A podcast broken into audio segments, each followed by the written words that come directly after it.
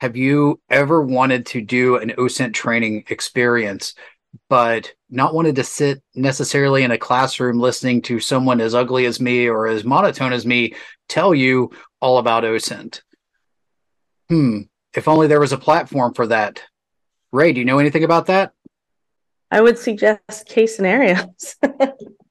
KASE scenarios is an immersive training experience, I would say, for learning real world OSINT work in a fun, true crime focused kind of environment that focuses on real life issues and real life experiences that you would have.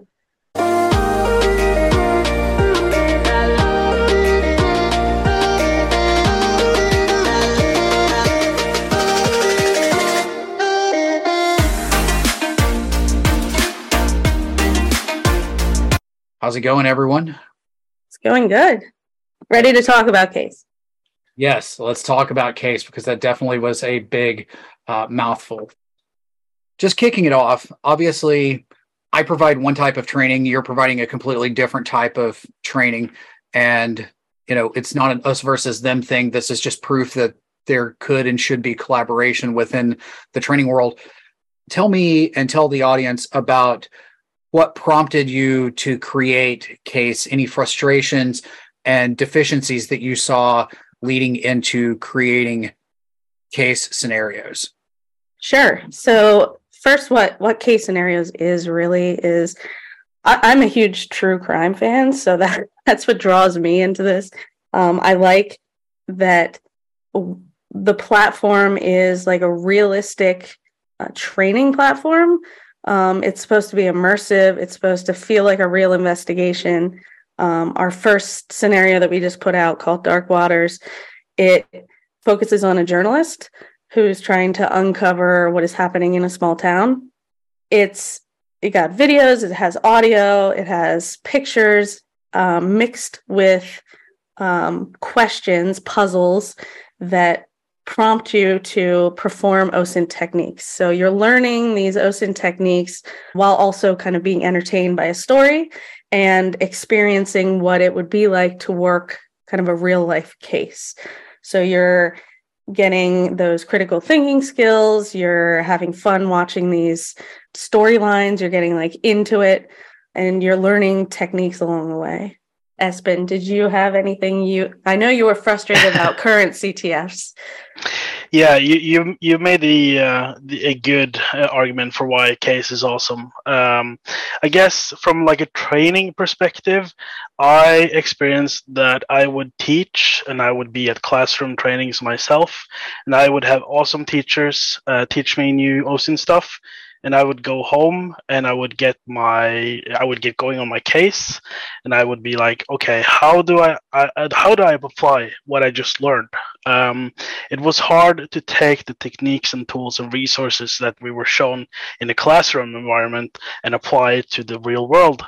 So that's kind of what prompted me to to make the case uh, um, uh, scenario based training where instead of focusing on the exact tools, the exact resources and methods you'll be needing, we we uh, try to focus on the case itself, uh, so you get a feeling for what it's like to have a boss in OSINT. So you have a stakeholder, uh, as we call it. So you have someone who will give you tasks as you solve our cases.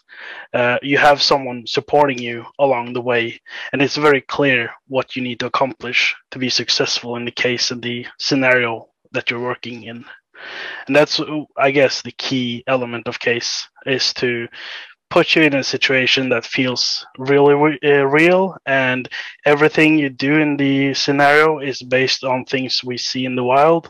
Many of the challenges that we provide are based on real techniques that we do uh, apply ourselves in real world casework uh, and you will uh, be um, familiar with uh, the type of techniques you need to apply to be successful uh, with your own cases. I guess that the, that's the pitch. And and Joe knows how I feel about teaching nothing but tools. Um, I, I I like to teach the methodology behind how to use the tools, like Espen said, and I feel like a lot of times in these trainings you get a list of tools or even on the internet if you're if you're looking like hey how do i do? Osint you find lists of tools everywhere. So then you sit down and you're like okay i have this list of tools and i have this case i want to do. How do i how do these two meet? What am i looking for? What is the what is the pivot from this tool to like providing something of value? For sure. And we see on on our discord like every day every week people come in and they say hi i'm new to osint which tools do i need which right. is the the wrong way to go about it you need to flip your thinking uh, and also as someone who's who may be intermediate in OSINT, uh, it's kind of hard to practice all the tools and resources that you do know you need. So, like, where do you go to to practice in a safe environment where you know you're safe? Uh, you know you have some some uh, someone looking out for your opsec. Uh, it's yeah, just a safe environment, uh, and that's what we're trying to provide. And with a traditional CTF, you get you know a question and then a, another question that's completely different very few have a, an ongoing storyline and even fewer if any have like a, a full media uh, scenario of of a real world experience um i think yes. I think that that's fun and it gets you like into the into the case yeah. 100% and you know just to kind of interject my experiences with training as well. Uh, you hit the nail on the head, Rae, because we are kindred spirits in that we don't. I don't like teaching a list of tools because too many times I've been burned. I've had a training, and I mean, I'll, I'll use Recon NG as an example. And yes, I did just release a Recon NG course a while back, but it's an on demand course. I can verify that things still work and it's not that big of a deal. And it's just a topical framework. I don't foresee that tool going away anytime soon. But from my own experience, a few years ago, I had a Recon NG course. I ran an update on Kali. It moved it from Python 2 to Python 3. All the syntax changed. Uh, some of you may remember that. And about 20 minutes into the training, I realized that my slides were now useless so I just had to stop the training and refund everyone their money. and and I was that day years old when I learned be very cautious about teaching tools. Well, and, we saw with Facebook graph search too. I mean, every, everybody relied on on that to work, and then when it broke, nobody knew how to how to function yeah. in their daily jobs. Or if you want to go back even further, you know, circa 2017, I was given talks about extracting latitude and longitude out of Facebook Live Map I mean, Facebook Live Map's not even a thing anymore. So yeah. So, you know, fast forwarding, going, you know, approximately four years as the OSINTion has evolved, I've moved away from focusing on tools. If you look at the training catalog, we we show tools in the training. It'll be like, hey, you know, you want to do this technique? Okay, well, here's the data point that you have. Here's what you were working with initially. Here are some ways that you can accomplish it. Here are some tools, but you know, with any tool, they can go away on a moment's notice. The API can break, terms of service can change. So many things can just change that would cause this to break if you rely on a tool. And as a byproduct of that, you know, that is a major player in the game. And I will be honest, you know, when I teach a course, I have students always they always ask the question, "Hey, I want to do more of this. Where can I get more experience?" And in the past, the only things that I've really been able to say is, "Well, you can compete in a Trace Labs event, volunteer, you, yeah. You can volunteer with Operation Safe Escape, National Child Protection Task Force, ATII, uh, some of the others uh, or whatnot. But you know, really, that's about it. And then, of course, with true crime, you've got cases like Gabby Petito, you've got cases like Summer Wells, and some of the others that are there.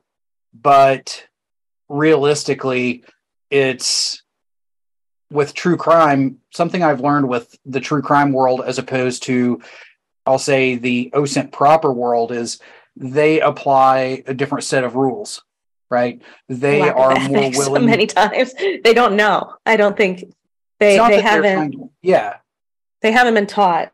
they're not trying to be malicious. It's a scenario, you know, I've done some stuff with CrimeCon and their true crime platform, uh, Crime HQ. And really, you know, it's it's not that they're trying to be malicious, but they're just trying to attempt to solve the problem. So they will attempt to log in or successfully log in as someone. They will call people, they'll show up at their house, they'll send text messages. And I'm not going to dispute the intelligence value of that, but it's not proper OSINT, if you will. And granted, they're not using the term OSINT. Uh, a lot of, I, I mean, I, I'll go around the table here in a second about that, but you know, most people don't know what the word OSINT really means. Uh, but on the topic of tools, like in this is from the Recon NG course. This is the slide. I have two slides that basically demonstrate why you don't want to rely on tools. And I mean, you know, we saw some things go away, right? We've had some tools go away. The programming language changed. So we went from Python 2 to Python 3. That basically was the end of Datasploit. Uh, since they weren't able to manage that, none of the API calls work now. We saw things like Pipl or people, however you want to pronounce it, PIPL, go from free to paid. And then you've got some things like Melissa and PimEyes that there's a free tier and a freemium tier. And then as laws have changed, like GDPR, COPPA, and CCPA, that changes what they're allowed to do. Right. And basically that's why you need to know the the underlying things with it. And I mean, to this slide as well, you know, a lot of the tools are labor labors of love. You know, I wrote WikiLeaker and I wrote Decepticon bot because of what a certain space Karen has done with the Twitter API. Uh, Decepticon is pretty much null and void now. And with WikiLeaker, I've just not updated updated it in some time. And you know, I think the biggest punch to me and the biggest punch to the face for me is OSINT framework is just not managed anymore to the point to where someone else has just forked the code and they're running Yeah. their own version now. But it is a labor of love. Uh, some of them are sponsored by organizations, such as the case with Recon NG being sponsored by Black Hills, which is safe.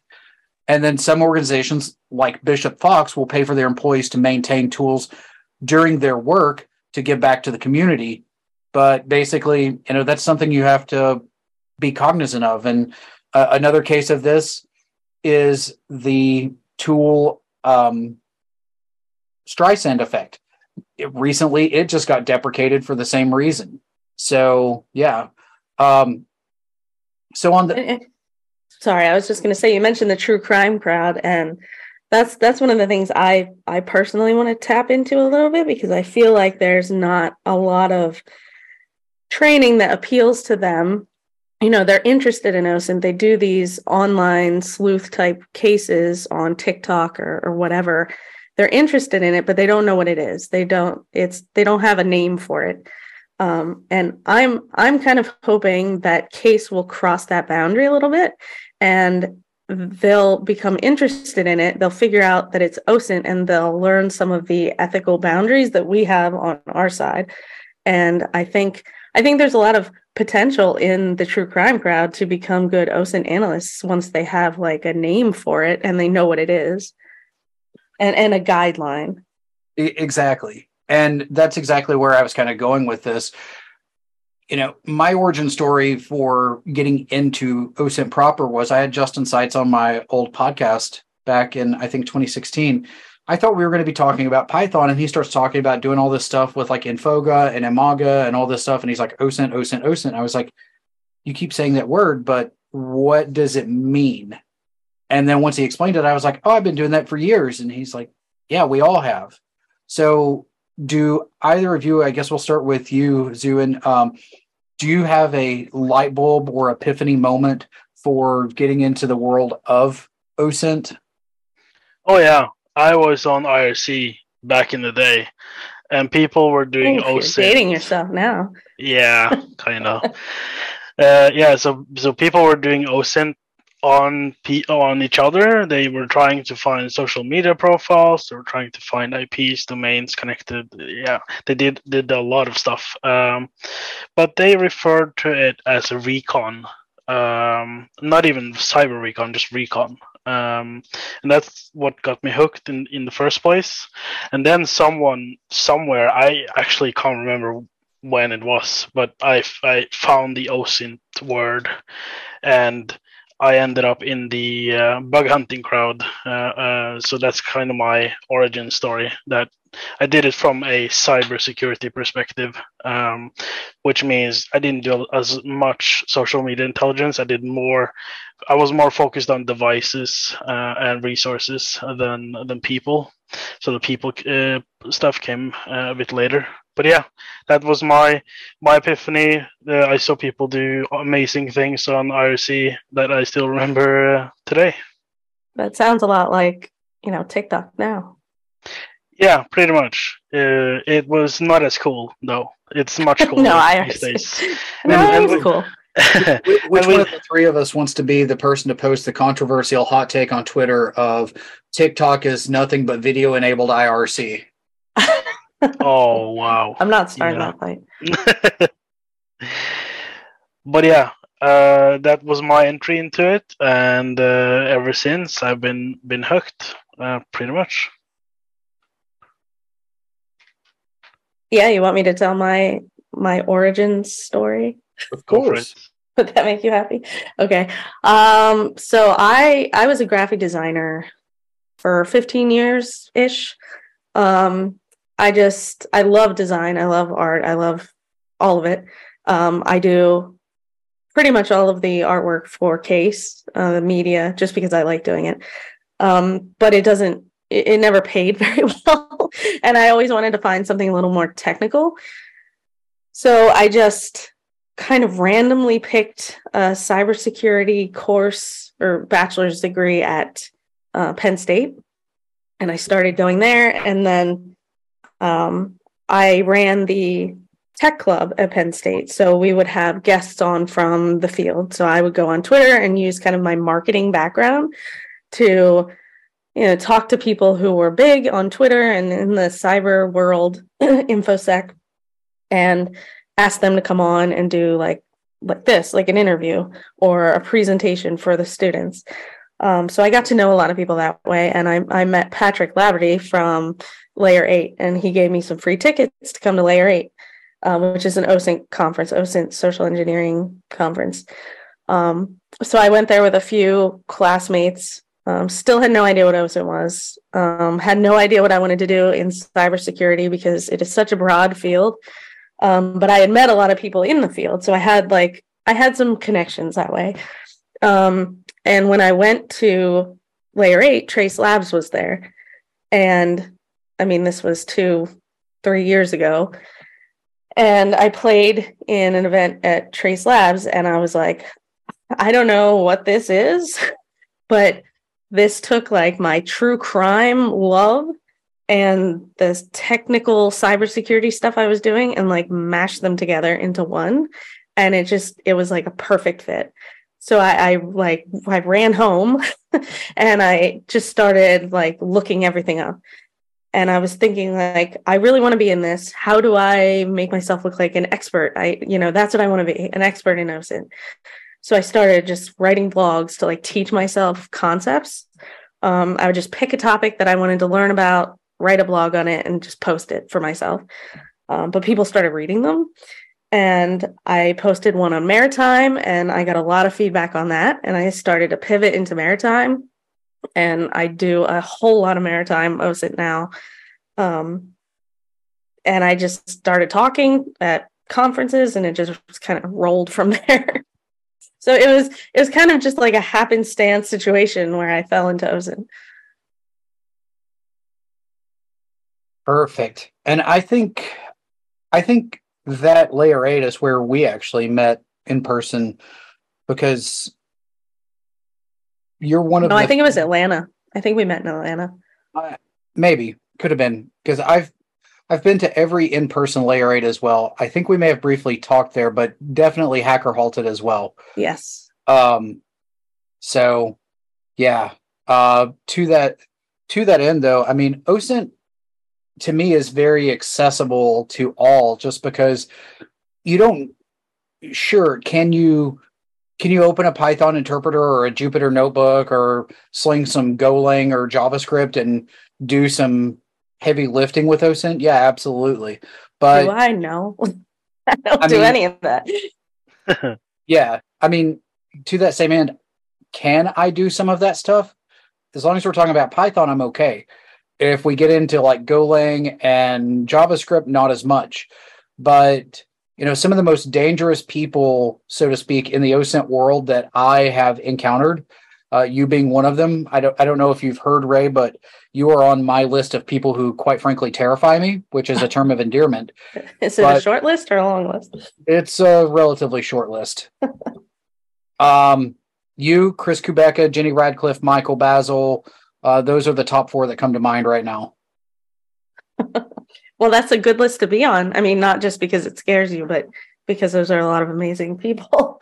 Indeed. But, you know, some of the people, like just some of the people I've seen in Trace Labs events or students of classes that just come in and absolutely run roughshod, they do it from a browser. You don't need the fancy stuff. I mean, yes. can you do cool stuff with that? Yeah, absolutely. But do you need to script yourself out of a job?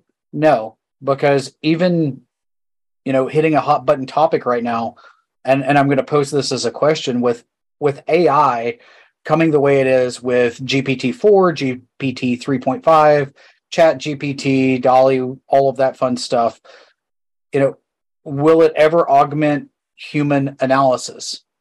I don't personally. I don't think so. No, but it's like anything; it supports it.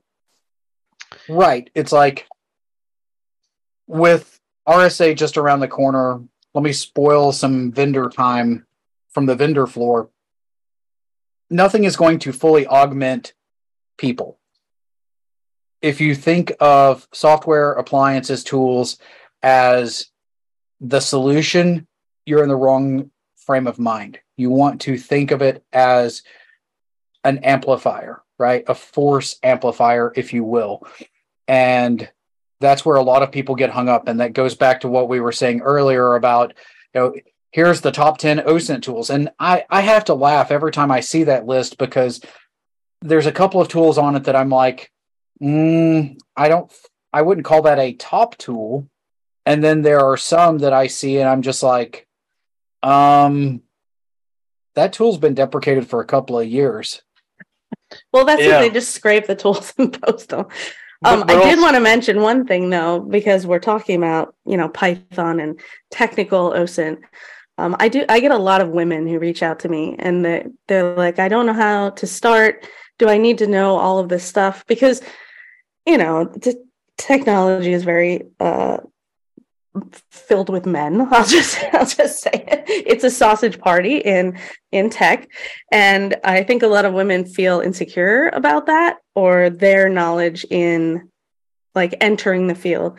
So I just want to say that you do not need to know all that. I don't know all that. Um, don't be afraid to just start. And if you end up doing Python stuff, that's great. If you don't, there's still plenty of room for you. Um, don't be scared away. And also, OSINT might seem very male uh, oriented in the open public space, but I can tell you in the intelligence industry, some of the best people there are women, oh, and yeah. sadly, sadly, they cannot be at conferences. They cannot do Twitter. They can't be interviewed. But yeah, some of the best ones are women. So yeah. Yeah, I've I've heard I've heard that just skills wise, you know, we're better at OSINT, but I'll well, save that argument for another podcast. but also on the on the top ten uh, tools, I want to ask like top ten for who and for what. Um, I like we, we talked about browser based OSINT, which I think is much what I do. Uh, I think I have one tool or maybe a couple that I run pretty much for every case. But other than that, I am in the browser. I am looking at online resources and I'm applying manual techniques on websites. if you think you're not finding what you're looking for because you don't have the right tool, you're going about it the wrong way. I think. I, I agree because within intelligence in general, whether that be social engineering or OSINT, because let's face it, social engineering is really human intelligence. And it's really not do you have the right tool? It's are you asking the right question? It's not what you ask, but it's how you ask it. And that's highly applicable to search engines if you are going with, say, Google, Yandex, Gaburu, or whatever. But sometimes you just have to learn the correct way to frame what it is that you are pushing for. And to the point that you were both making, um, honestly, OSINT is the people behind the scenes that you don't see. I totally agree with that sentiment. And I'm going to amplify that further with the same thing with social engineering, right? And with social engineering, I was having a conversation with someone via Twitter DMs yesterday, and a lot of the stuff, a lot of the successful techniques in social engineering, women immediately can be more successful because they there's already a stereotype. It's not a true stereotype, but you know, it's like if a woman says, "Oh, I need help," you have a bunch of men flocking over to help the woman, the damsel in distress, and then they'll just open the door for her, whether it be for ulterior motives or just to be nice, or they were raised that way, and then bam, she's got access to the building. I mean, yeah, you know, there there are some people that you should be nice to because it's the right thing to do. There's some people you should be nice to because they can make your life miserable. There's some people you should never be nice to, and one of them is Jenny Radcliffe. And I say that in jest because never be nice and hold a door open for her unless the building is surrounded by a spider moat because I know she's terrified of spiders. I hear she has a new book out as well. Uh, yeah. She does. Um, on the topic of Python, uh, very quickly, while we're in the mode of uplifting OSINT training and OSINT trainers. If you want to do Python training, this is where I initially learned Python from. The master course, yes, this is a thousand dollars. It is Canadian dollars, so it's not as much as you would think. But if you just want to learn Python, if you go to automating OSINT slash Python hyphen course, I'm putting the link in Twitch. This is Justin Seitz, the founder of Hunchly. Uh, he's also a Bellingcat contributor. He's an OSINT monster as well. He's also on that list of people who terrify me. He's one of he the nicest people in InfoSec. Agreed. Um, you can purchase a Python only course for 50 bucks. And this is a place to learn basic Python. And it's an on demand course. And if you reach out to him and say, hey, I need help with this, or just tweet about it, you can actually get the help you need. So if you are getting into OSINT or you're trying to advance your OSINT chops and you want to do Python and you're looking at Coursera, Udemy, Pluralsight, all of those, nothing against those training providers. But the thing about that is they are written for Python developers. They may teach you things that you will never need to know for OSINT. This is geared exclusively to OSINT. So it's talking about things like parsing JSON, making API calls, referencing things in arrays, and things like that. Things that are actually immediately important to someone dealing with OSINT. Nine ninety nine. How many Canadian flannels is that? Uh, well, this course is only forty nine ninety nine. So, you know, the one probably. Yeah. So, if we want to talk U.S. dollars, that's like thirty six dollars. So you really can't beat that. So I, if you, if you want to go that route, that's a great way to go as well. I also recommend learning Python the hard way, which is a book that is really good. Yes, I think Justin's that's book, No Starch book, if I recall correctly. That might be true. Yeah.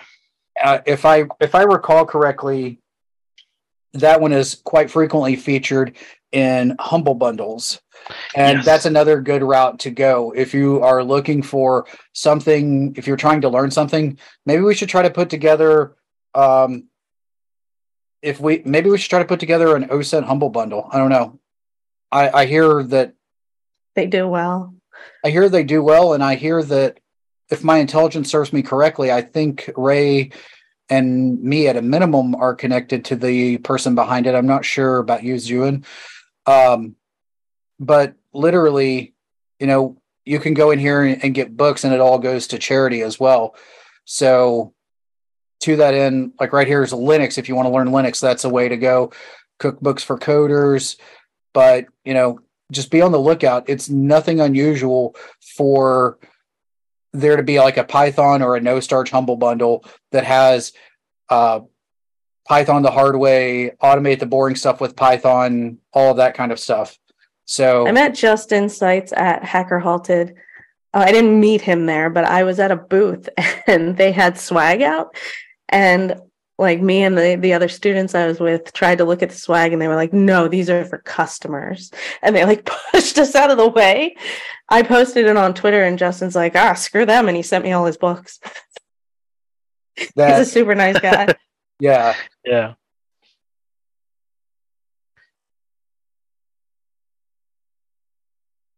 Yeah, and from the chat, Access OSINT saying this is uh, just best getting an idea of something you want to make, then try, and then look up the specific things to accomplish it.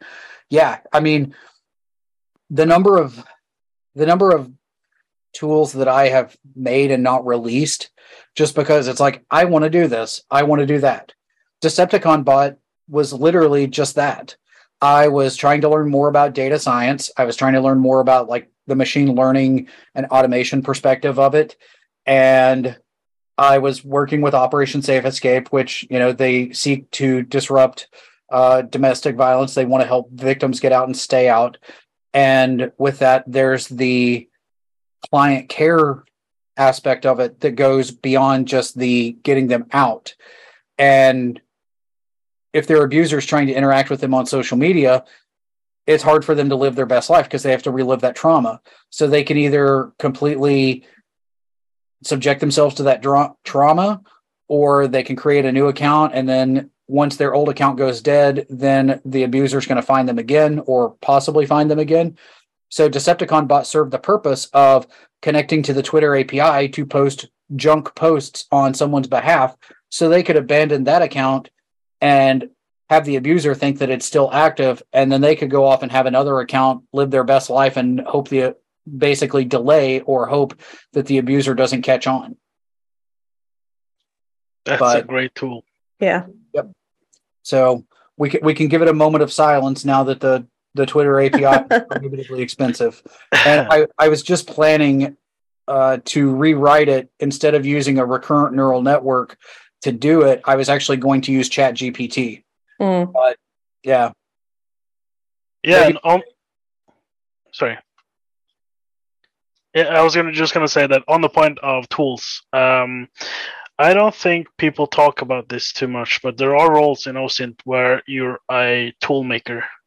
So you can, for instance, combine data science and OSINT and only be the developer slash tool person on like an intelligence team or uh, an investigative unit. So if that's your uh, if that's what you like to do make tools find techniques methods of extracting information there are roles out there where you can Oh, for sure. I work with that. people who do just that. yeah And I mean, to that end, that's I'm not going to say entirely. I don't want to. I don't want to devalue their experience, but really, that's kind of how Jake Creps got his start. Uh, pretty heavily. He was just writing OSINT tool after OSINT tool. He was identifying a problem and using his developer experience to actually get that problem solved.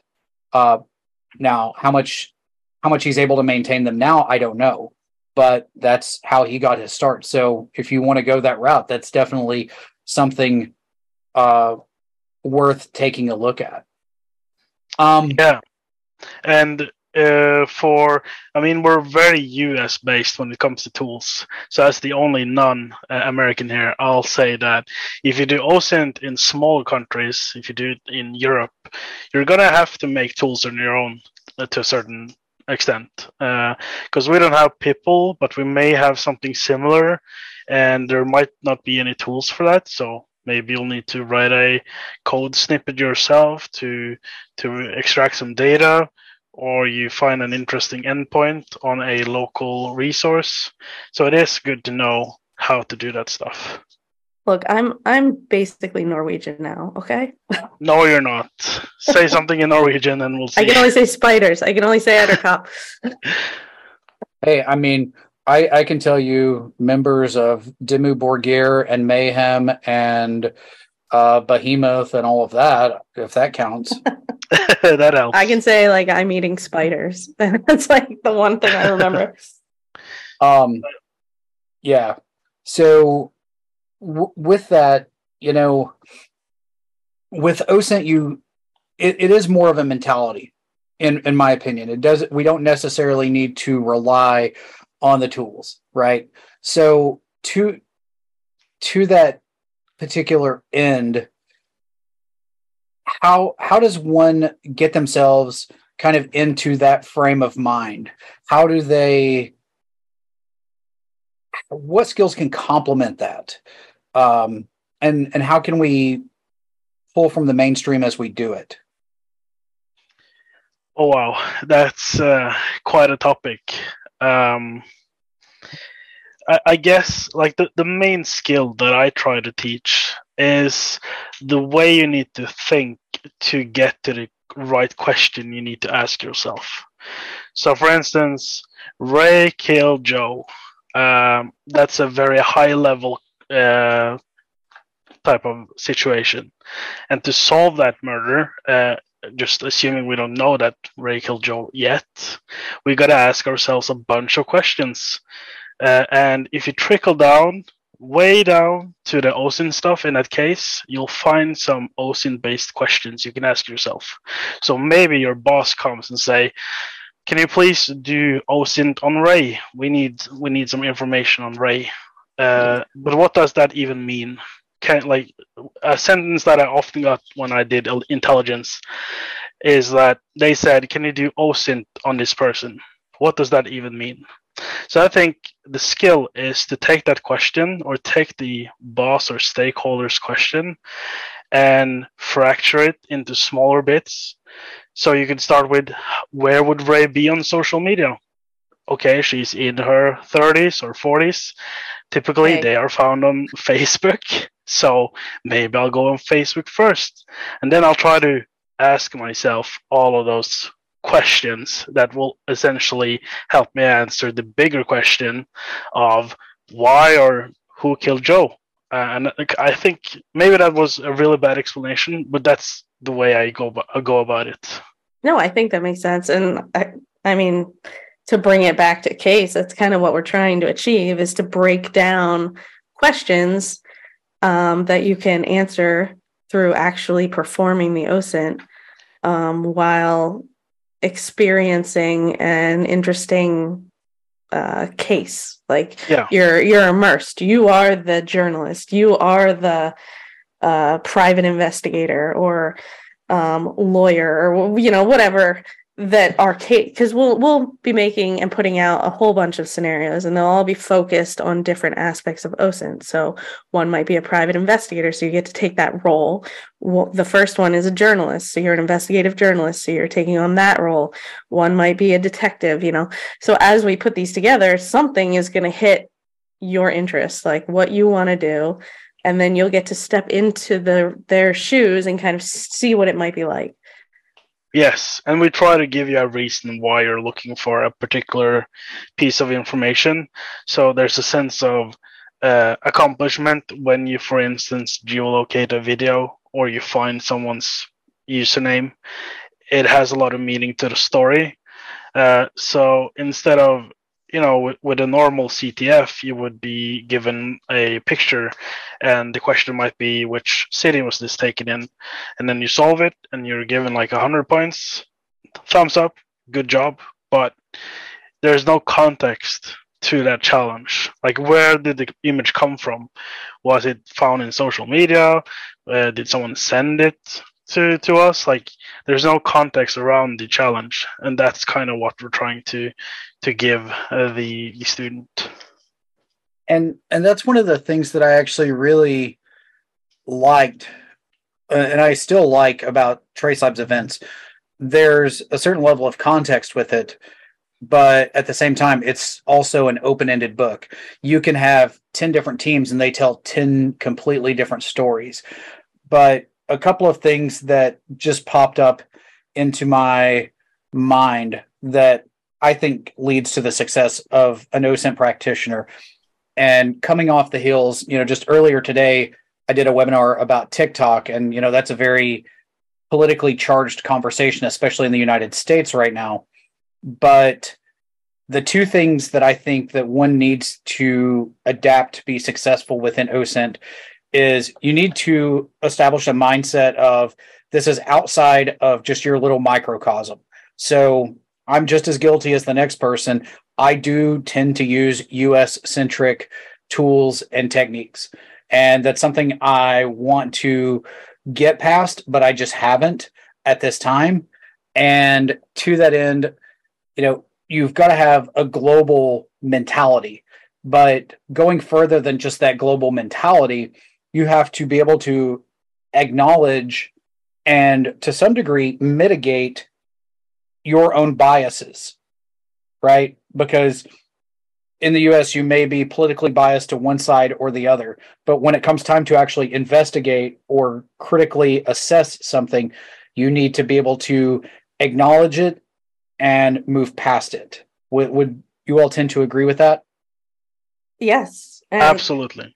And actually, like a lot of our scenarios are going to be international uh, based just because, you know, he's in Norway, I'm here, we have a few other uh, ideas of um, other countries we're going to put scenarios into. So one thing we got when we did our our beta test, uh, a lot of the good feedback was um, we kind of put people on the ground in the area and let them like walk around and experience like what the area is around our scenario. Like if, it, if it's a crime happening in a certain city, you know, you you'll get to experience the city from the ground level, and it, it kind of immerses you. And people seem to really enjoy that. Um, so if you think about that in another country, like maybe you'll get to like enjoy Norway via your computer while solving a murder yeah, I think we can reveal now that the the upcoming scenarios are set in the UK and in Norway, and they are going to be traveling all over Europe. So you'll get to do OSINT all around. It's not going to be only US based, so that's fun. Yeah, and I I will tease. I think you have the picture somewhere, Joe, for the new one. Yeah. So um, we're working on this new one called Betrayal, and it's going to be a free one. So it's going to kind of allow you to test out a scenario before you pay for it. Um, it's about a murder case. Uh, a man is on trial for murdering his wife, and you're trying to figure out if he did it or not. Um, as a private investigator. As a private investigator working for a, a law, well, the DA. So yes. you'll you'll get to step into that role and um, investigate. For my time watching all the true crime on A and E, Oxygen, Law and Order, and all of that, I'm gonna say that it was definitely Charles that did it. well, yeah, I mean, I have watched so much true crime that I keep a spreadsheet of what I've watched so I don't rewatch it. so I pull a lot of stuff from real real true crime, but I mix them all together, so you'll never be able to figure out like which one I'm using. Yeah, but but you will see than... hints if you are a true crime person. You will see hints of real cases in there. There's nothing worse than being 20 minutes into a true crime show and being like, "Oh, it's this dude." Right. I, man, I watched that before. Right. Yeah, that's so, why I have to keep a spreadsheet because I I watch too many. Yeah, actually, a guy um, I went to high school with, uh, he was my best friend's next door neighbor he actually uh, he's the ex he's a local extra in a lot of the true crime shows. So you'll randomly see him on social media be like, "Hey, you might want to watch um, uh, the first 48 hours um, around such and such time. Uh, I look really guilty." And then um, William Tokarski, he's on the show Welcome to Flatch. We are friends on social media and communicate from time to time. I saw him on a show and uh, I was like, Hey, is this you? And I sent him the picture. He's like, Yeah, that's me. I was like, Oh, cool. And about an hour later, he messages me again. He's like, Did I look like I did it? and I was like, Oh, okay. Um, but yeah, it's I. he's, he's What, what's your people- favorite true crime show? Like, if you got to pick one, I'll ask both of you. Well, mine is gonna be Norway, so no That's one is gonna no one is gonna know. Yeah, but if we're all Yeah. OSIN people, we can look it up. We're global. yeah, Google exists. yeah, the Marianne or or Marianne case from Norway back in the seventies or eighties, which is one of our most uh, famous cases here in Norway. That's my my favorite show. The truth about Marianne, I think, is the name. Mm. I'll have to watch it. That's part of me learning Norwegian is I like to watch so many uh uh Norwegian crime dramas that I, want to be able to watch them in Norwegian.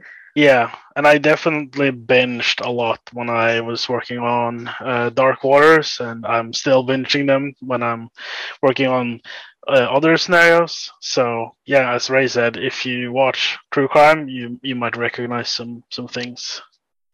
I think I like my favorite cop drama is Joe Kenda, um, the ho- homicide hunter. I I love the homicide hunter. I'm a That big yeah, fan. Honestly, I like in terms of shows, it would probably be I almost got away with it or the first 48, but I really like watching Marcia Clark's shows where she's breaking stuff down. Mm, yeah, Those those are good. Um, because with some true crime, it's you know, it's either too centric on the the event itself or on someone's opinion or having a talking head shouting at you. Um, but I like the shows that really just break it down. Um, you know, from the I'll ask this question. Which is your favorite Law and Order franchise?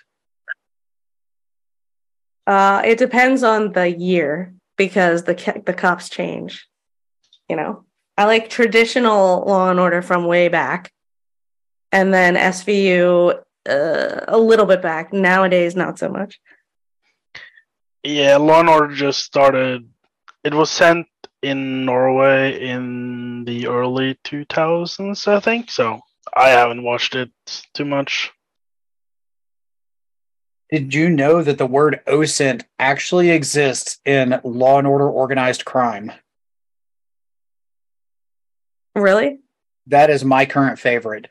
It was in season one, I believe. Um, Hmm. They were doing a, a cryptocurrency investigation. Jet was. So if you watch Law and Order Organized Crime, Jet is kind of the OS. She's the Mister Robot of the team, but she does OSINT and uh, social engineering and that kind of stuff. The word OSINT has popped up, but she does a lot more than just OSINT. Cool. Yeah, He's- they they don't like to say OSINT because it doesn't sound as dramatic as like s- Yeah. something else they could call. We're doing cyber reconnaissance, and then they both Yeah. type on the computer at the same time. Yeah, then they Yeah. run apt get update. Um, I feel like the most of the time the the sort of lab geek, the stereotypical lab geek uh, on, on all law enforcement shows, they try to say that they're more of a hacker type, but in reality, I always felt like they were more OSINT oriented. Yeah, Uh, well, like with NCIS, for example, with McGee, like he had a, his degrees from MIT, he can hack and all of that. But Abby, the lab tech, is really like she's got some chops. but she really has the OSINT skill as well. Um, and not to not to take away from Ducky as well, but yeah. yeah, when they enhance on an image, that's something we do, right? Oh yeah. Well, enhance, enhance. our, our computers don't make the same noises as theirs, but yeah. Yeah. People, people. Yeah. Yeah, so so, so I I focus a lot of true crime into just from that's what's in my brain. I put into these scenarios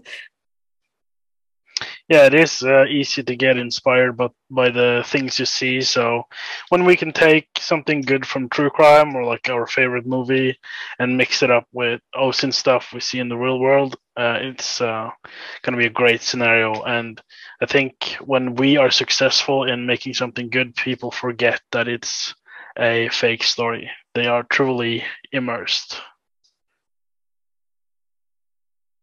Yep, and that's the idea. Yep. So we have a 15% off coupon code for all of your followers. OSINT for you. Um, and it'll last until April 29th. Upcoming, we have what the Dark Water scenario is out now. It's what's the time on that, Espen? Like, how long does it take to complete? About 15 hours. Okay, 15 hours long.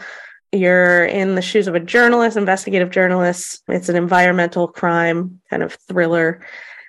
And then we have upcoming the free scenario called Betrayal that's going to be out soon uh, about a husband that murders his wife or is on trial for murdering his wife. And you have to, you're a private investigator working for the prosecutor trying to prove whether he did it or not. Um, and that'll be a free one. And then, Espen, do you want to talk about the the other ones that are coming out? Yeah, we we aren't ready to share too much about those yet, but I can tell you that they're set in the UK, and it's going to be a missing person scenario uh, where you are a uh, OSINT analyst working for the NCA in the UK.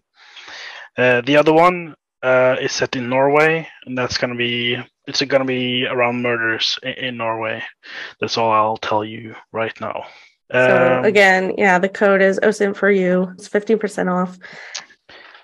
Yes, and uh, we, we touched on this a bit earlier, but our scenarios is not instead of classroom training. It's not something you should do as your only input for OSINT training. It's meant to be a uh, practical training grounds where you can have fun. You can try out the things that you have uh, learned from from Joe and others. Um, it's not timed. It's like not work timed. at your own pace. it's not about the points. You are gonna be stuck, but please remember, there's lots to be learned from from being stuck. You're gonna have fun, even though you're gonna be be stuck sometimes. And we on our Discord server, we have like a case section where you can go in and ask yes. Know, people to work with you or, you know, ask questions, whatever. Yes, you're not alone. We are there to support you. If you have questions, you can reach out to us directly or in the chat. Uh, yeah. Rae, tell us about the book. Yes. So I've spent the last year of my life writing. It was supposed to be 400 pages. It uh, appears that they kept all my words and it's 450 now. um, it's called deep dive exploring the real world value of open source intelligence. And it releases May 9th. You can pre order it now, um, wherever books are sold Amazon, Wiley, um, Barnes and Noble. It's a, it's a general book on OSINT. Um, I cover methodology. Uh, I mention a few tools, but I'm not like focused on tools. Uh, a lot of it is methodology. I start with um, kind of explaining what open source intelligence is, the intelligence cycle, kind of, you know, the adversarial mindset, operational security, things like that. And then the second part shifts into diving deeper into concepts, subject intelligence, social media analysis. We talk about business and organizational intelligence, big section on transportation because I love it boats, ships, uh, planes, rail, cars, trucks. Um, and then critical infrastructure and industrial stuff. and then financial intelligence, crypto, and um, NFTs. And uh, I fill it with lots of case studies and like real life examples. So you learn the concepts, the methodology, and then you see how it was used in a case or or an example, something that really happened. And then I have pivot charts in there to show you how we work through the cases or how you might take a concept and pivot through to more information. Um, you can find more information about the book on raebaker.net. Um, I think Joe has it up. It, it is a really good book, even though I am the tech editor. It's not like any OSINT book that is out there. It would be a great uh, book to get for uh, KASE Scenarios. It's going to help you a lot. Yeah. He wouldn't lie. He's Norwegian. They, they Yeah, I would lie. tell you if it sucked. I promise. If you are interested in on demand training, check out the OSINTion Academy. Visit academy.theosintion.com. If you're interested in purchasing courses from the OSINTion, you can do so in a variety of ways. The OSINTion store, which is at theosintion.com slash courses slash store. You can purchase bundles, individual courses, and placeholders here. If you would like a custom bundle, please email bundles at theosintion.com for custom bundles or questions. You can follow us on Twitch. osint.mobi slash Twitch is the redirect. osint.mobi slash YouTube is the YouTube redirect. And also, we maintain a couple of communities. On Discord, we maintain the OSINTion Discord, which is osint.mobi slash Discord. And we are also members of OSINTelligence on LinkedIn, which you can join via osint.mobi slash osintelligence. There are the links to my social media as well as the OSINTion's. Thanks for watching. Don't forget to like this video, comment, share, subscribe, and hit that notification bell.